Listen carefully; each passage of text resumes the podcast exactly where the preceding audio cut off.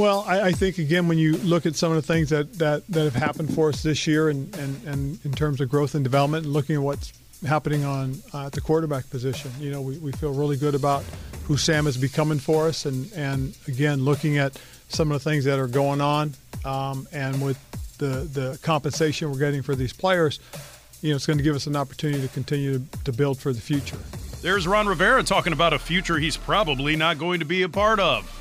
This is the DC Sports Huddle. I am Rob Woodfork, the Ish Smith of the show. I've been traded so much alongside George Wallace, who, like Darrell Green, is a 20 year institution here, and Dave Preston, the Max Scherzer of the show. How so? Taking that high heat to oh. multiple stops throughout what is a glorious career.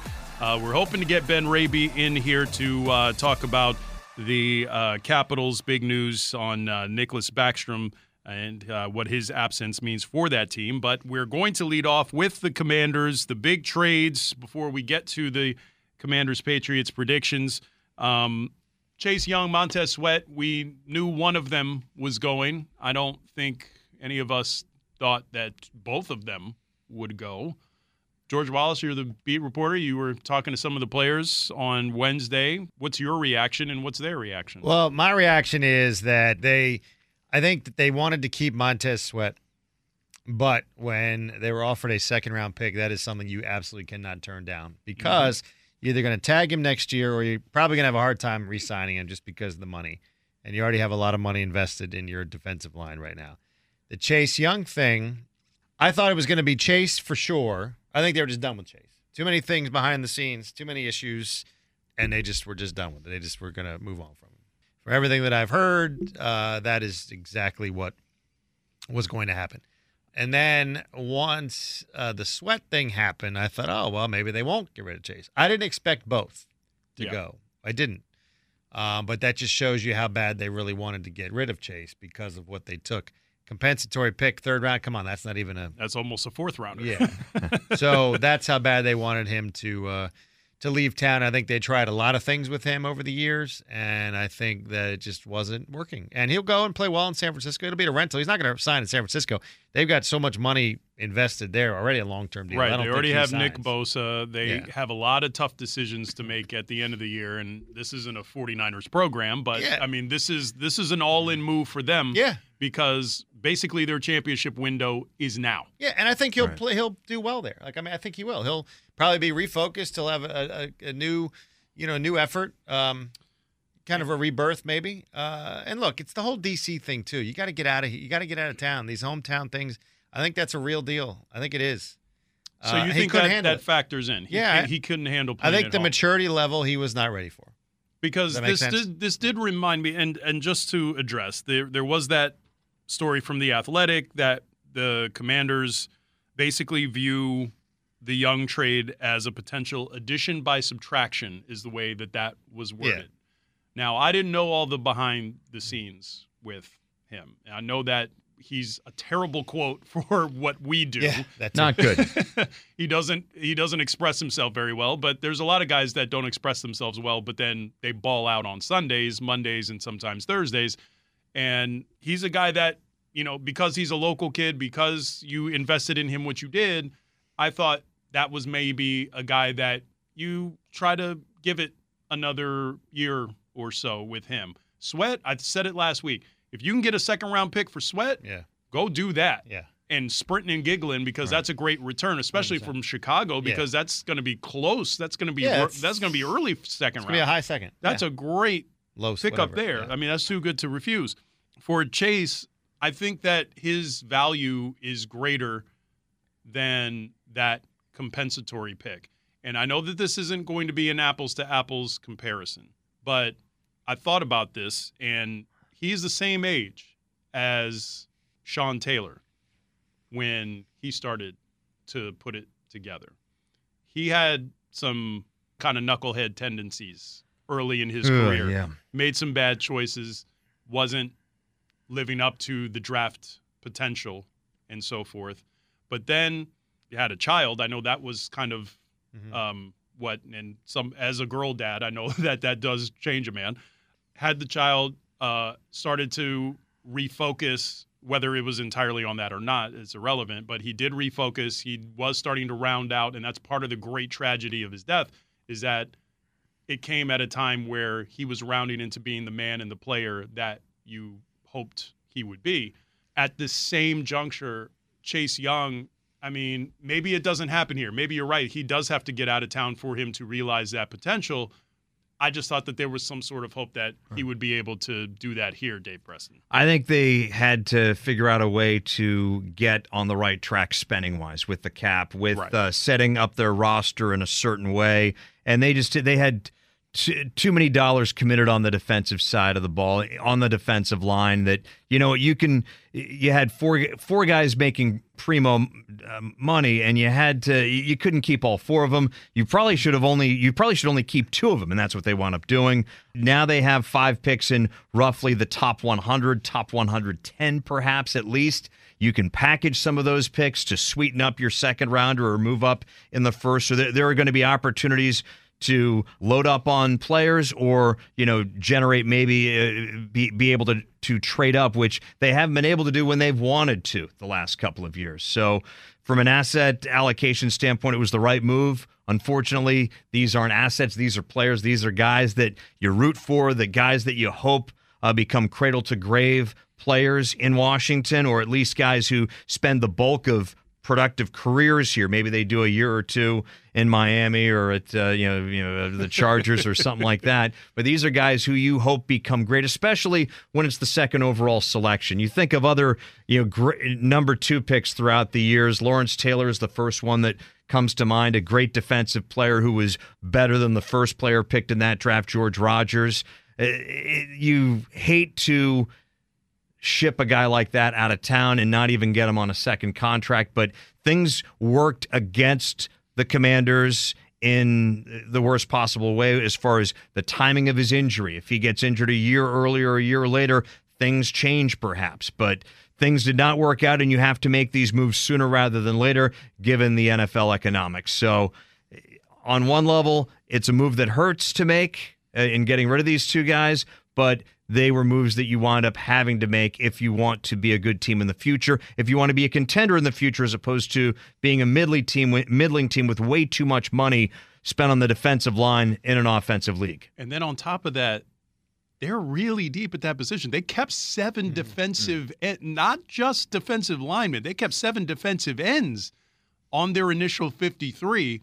And so you still have guys. James Smith Williams played a lot when Chase was hurt. He's going to be fine. pretty and well. Casey Toohill's going to be fine. Yeah. Yeah. So Some- the thing is, like, what the difference between having Casey Toohill and James Smith Williams on the edge and having Montez Sweat and Chase Young is not great enough Right. to merit passing on the assets that they got. And here's the thing, and this is just a gut feeling, and I know it's not super on topic.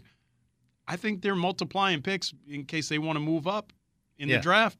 And Right. it's like Yeah. you move up in the draft, you know, Caleb Williams, you know, people have been kind of snickering at me for even suggesting, but I mean, No, all you if- do is if you, you suggest Cam Newton. I haven't heard you say Caleb I haven't Williams said, yet. uh, no, yeah.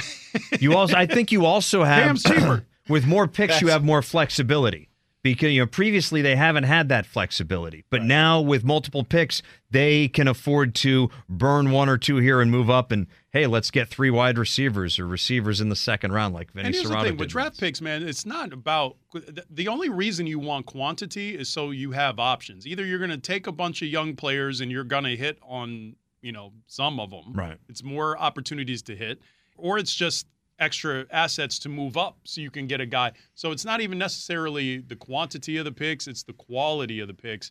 And the more you have, the more options you have. Um, so do so we like both trades. Yeah, I, I- think it's I think it's totally fine. I think Josh Harris is in charge. Ron Rivera is. It's funny hearing him talk like he's did this or hand or, or doing making it making the deals. Uh, I think I woke up at two in the morning and Yeah, realized. I mean his Oh. you know his his quotes some quotes about I just watched the analytics of football and I we told Josh Harris about these moves and this and that. Uh, it's it's Harris is in charge. He's making these deals. The Chase Young thing did not work. A lot of things, like I said, behind the scenes. Look, you just watch. He didn't.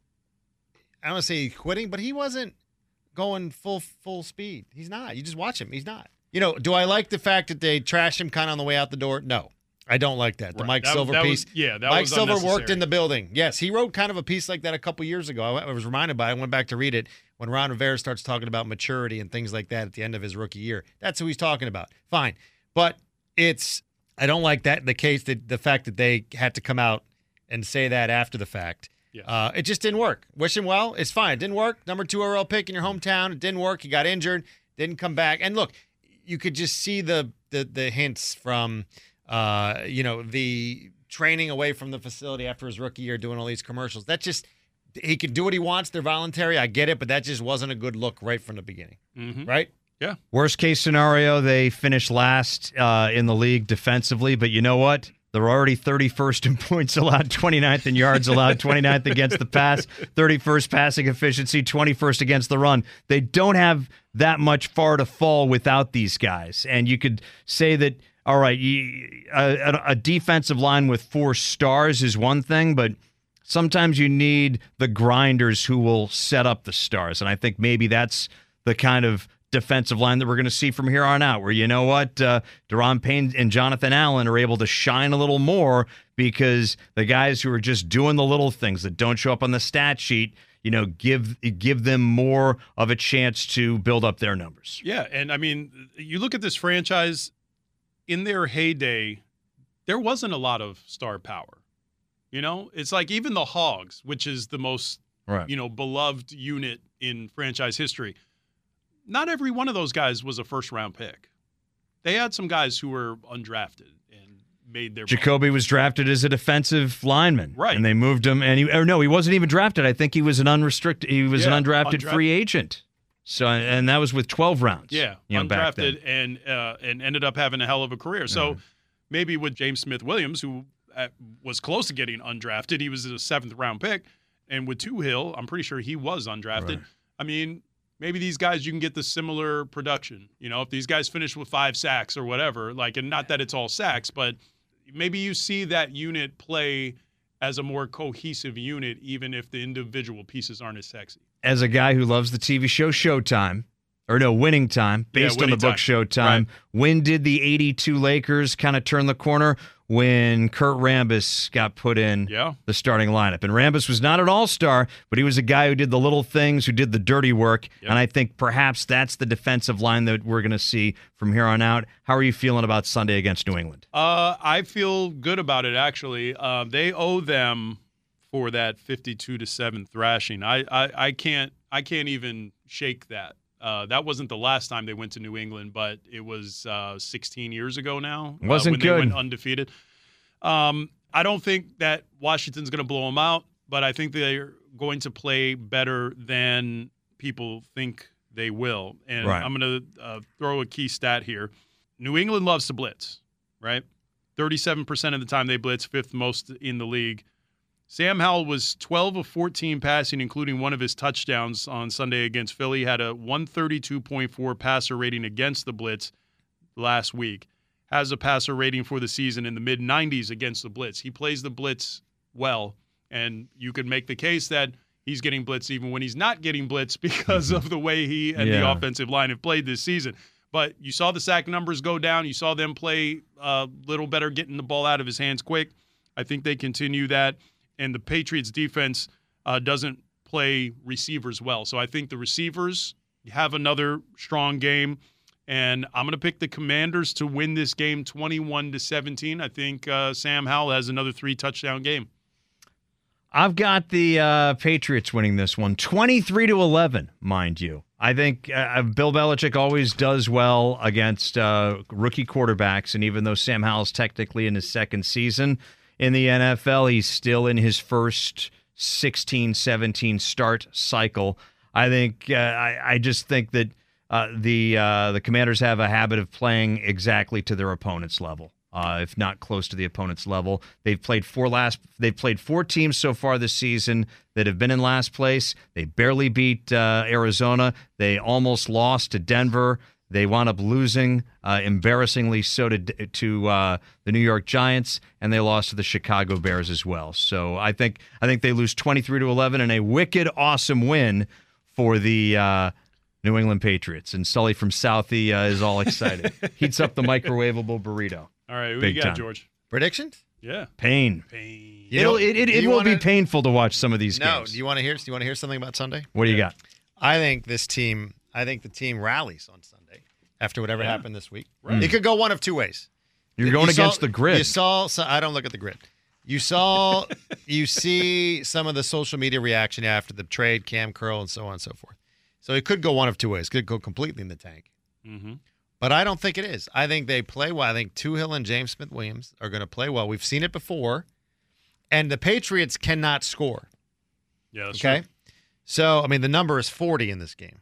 Right. Take the under. Oh, hands down. The I think 21 points wins this game. I don't think the Patriots have scored 21 points. That's correct. So they're going to win. Washington's going to win 21-16. Ooh. He went one point off of mine. Oh, I didn't even hear you. I was outside. I said twenty. No, He was I in a- You were right damn here when I said 21-17. No, I was not. No, he was in a different Oh, room. Oh, that's right. I was, He was in, in a different room. room. He was doing a sports cast. All right. 21-16. You know, they rally this week. I don't know. I just have that feeling after everything that happened, you know. They're right on track again. Yeah, exactly. All right. Ben All right. Raby just joined us. You got a prediction for Sunday? Football, Ben. Football. Yes. Not hockey. Yeah, thanks. I, I was just I was I was wondering when George was in the soundproof booth there. Twenty one is coming via three touchdowns or, or seven field goals. Oh, that's a How- good oh. question. I oh. didn't. I didn't say that. How's the offense moving the ball? They're going to be fine. Yeah, but yeah, let's go Commanders. Let's go. It's it's all in the same family here, so I'll, I'll just I'll Yeah, just 'cause switch it up. these teams is good. Let's go. Let's go. Uh, Thirty to ten for the Commanders. 10. Yeah, I, ju- I just want to be different. Yeah, Smackdown. You are different. Yeah, yeah, You're, yeah. I mean, first of so all, is the wearing a- prediction. yeah, Yeah. yeah. You're built different. First of all, Ben Raby uh, joining us, and we appreciate that and always love it. Um, today's visit was catered, so thank you. yeah, it was uh, when The little things. Yeah, it's a little. Yeah, it's behind the scenes humor here. Whenever there is food, Ben Raby will be there also. Um, Nick Backstrom is. Um, I, I can we call it a retirement? Is he coming back? Because it doesn't. Just the whole tenor of it, the way the players were talking about it in the aftermath of him walking away to focus on his health, it feels think- retirement-y. Yes, it feels retirementy. I would be surprised if he returns. They're just not closing the door on that possibility. Right. There are financial considerations in play as well.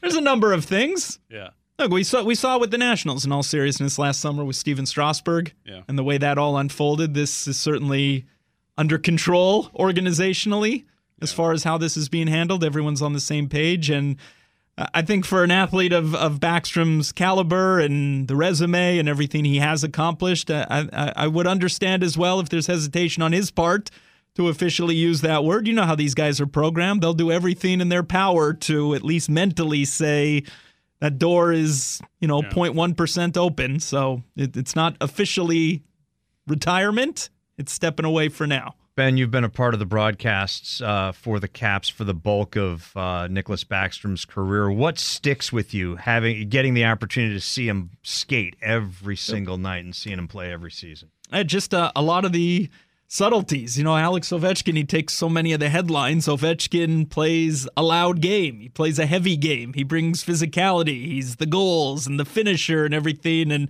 uh, Backstrom for 15 plus years, for 17 seasons, was like the perfect complement, the, the yin to the yang and all that. But just the subtlety, the playmaker, their personalities were different and he was able you don't often see this in all sports you don't always see this across all sports two superstars where one says all right the other i get it. He gets the headlines. He gets the attention on the ice off the ice. But backstrom's game was a lot more subtle. That should not be confused for a lack of intensity or drive. That was all there. But it was almost it was like it looked effortless with Backstrom. And that's the thing. Ovechkin got the headlines for good reason. But Backstrom even nationally even in hockey circles he did not always get the attention and maybe the full appreciation that his game produced because it was so subtle and almost effortless almost like what we were talking about with the defensive ends for Yeah. the commanders. Um, you know, he's not the superstar guy who's making a ton of all star teams, but really just a glue guy. That was a foundational piece of their championship run. Well, m- more than a glue guy, I'll say. But to to your point, I mean, he made one All Star game appearance, which Right. speaks in effect as well to the flaws with the All Star game selection process. But one All Star game appearance, and I even think it was as an injury replacement, and he had a vacation booked in the Caribbean and Oh, wasn't even thrilled to go. But everyone was so happy for him to go Yeah. that Right, year because right. they just said th- this guy has deserved this so many times before where he's been overlooked. But that that even goes to show you that's what I'm saying. It even in hockey circles, it just it seemed always underappreciated, almost undervalued to an extent. But those certainly in the Capitals organization are well aware that right up there with Ovechkin, you look at the way the franchise turned itself around over the past 15, 20 years. Ovechkin and Backstrom were together for 17 of those seasons, and he was he was right there. Eight games into the season, Ben. What gives you cause for confidence with this team? They've won three straight entering November. Uh, what gives you cause for concern regarding this club, having had the chance to see him skate eight eight games? Yeah, I think the the the cause for concern is still that I think the competition in the Eastern Conference is very good. And they've won a few games in succession here, yes, but the way they started out of the gate very sluggishly, uh, they're gonna.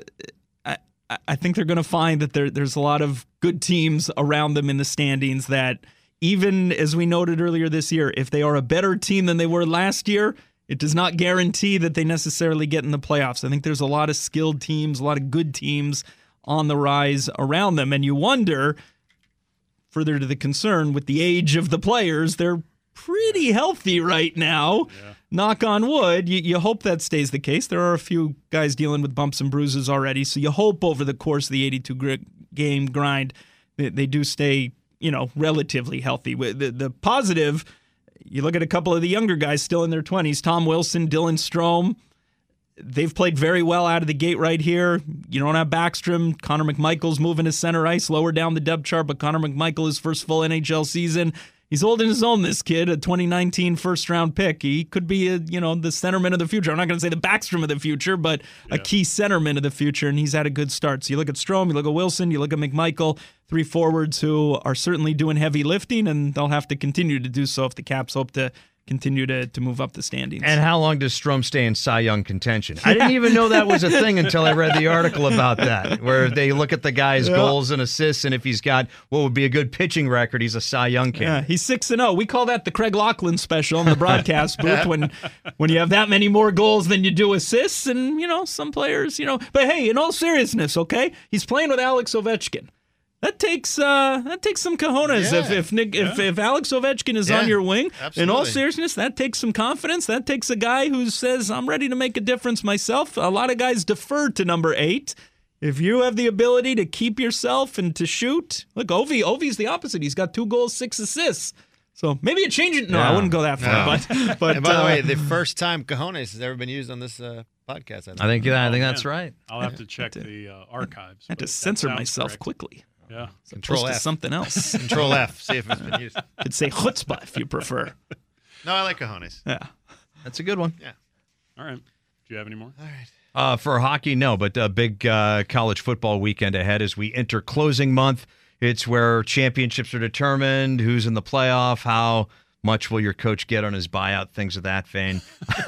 for the How, lo- how many wins can you collect without getting a bowl invite, JMU? Exactly. Yeah. No. Well, what, what what I like about this weekend is that all the games are going to be done by seven. So for those of you out there who enjoy watching college football but want to make plans, you're done by seven o'clock. Basically, uh, what I, uh, Virginia and Navy both have winnable games in the conference. Uh, Cavaliers are home against Georgia Tech. Navy's on the road against a very bad Temple team that's uh, actually led by uh, Kurt Warner's son, EJ Warner who is a good passer, but he's he's in a bad program. Uh, Virginia Tech at Louisville, that's going to be a tough one for the Hokies, but this one's actually for second place in the ACC. Whoever wins will be in the driver's seat to make the ACC championship game, which is crazy in and of itself that we're talking about the Hokies doing that. James Madison still unbeaten. The big one on the docket, Maryland, Penn State.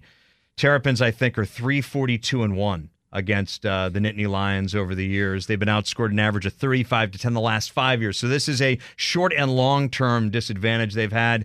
Maryland, the last three weeks, or the last three games and their losses, turnovers have really hurt them, where teams have been able to take the t- turn those takeaways into points. Happened with the pick six against Ohio State. Happened right before the half against Illinois. Happened uh, on the second possession, I think, against Northwestern. They've got to do a better job taking care of the football, or we're going to have a five and four team in College Park. All right. We, nobody wants that, especially George Wallace. George Wallace doesn't want that. No, I, no. Sorry we didn't meet up for homecoming. I did bring the chips. They're still in my car. Bowl eligibility again. Yeah. Do you think I? It's and the It's a thing is, weekly tradition. It's such a low bar too. it's good. Well, yeah, You it's won six games. Great. And not to sound well, gonna sound like old guy here. Back in the day, in the 80s and 90s, if you won seven games, maybe even eight, depending on how high or low of a profile your school was, that was no guarantee of getting into a bowl. Yeah. Now teams get in, you win six games, so that means in the SEC you go two and six. You beat the FCS school that you stuff your schedule with. You beat two non-power five schools, and then you beat you know say another last place team. For, you beat like uh, an Iowa State. So you can be, I mean, it's the world we live in, sadly. Yeah. oh, there's 1,800 bowls. Yeah, there are. I mean, as long Someone's as you, got to play in Bahamas on Hey, look. December 16th. Someone's got to dump mayonnaise on your coach's head. Oh, and they that's right. Yeah. If there's a way to slap a sponsor on it, they'll create a bowl for you. All right, this What's was another bowl? fun edition of wasn't our the bowl game. DC Sports It's a bowling alley, George. Yeah, Are we going to get Howdy. a sponsor? The Poulan Weed Eater. DC Sports Huddle. yeah. We're also good. yeah. I mean, I would actually say it. I mean, contractually, I would do it, and it would make it fun. I thought this like, wasn't fun. Like, yeah, this is. This. They're all fun. I'm just baiting George For the as we time. close the huddle. I'm Rob Woodfork, George Wallace, Dave Preston, and thank you, Ben Raby, for Oh, yeah. visiting us. Uh, actually, you're home. This is not a visit. This is your Got a suit on. You're home. came Yeah, and for the yeah, occasion. he's- Thanks for stepping Yeah. on the ice for a shit. Exactly. There you Exactly. go. Yeah. And this is us closing out the huddle. thought you break the huddle. Yeah. Now you break the huddle too.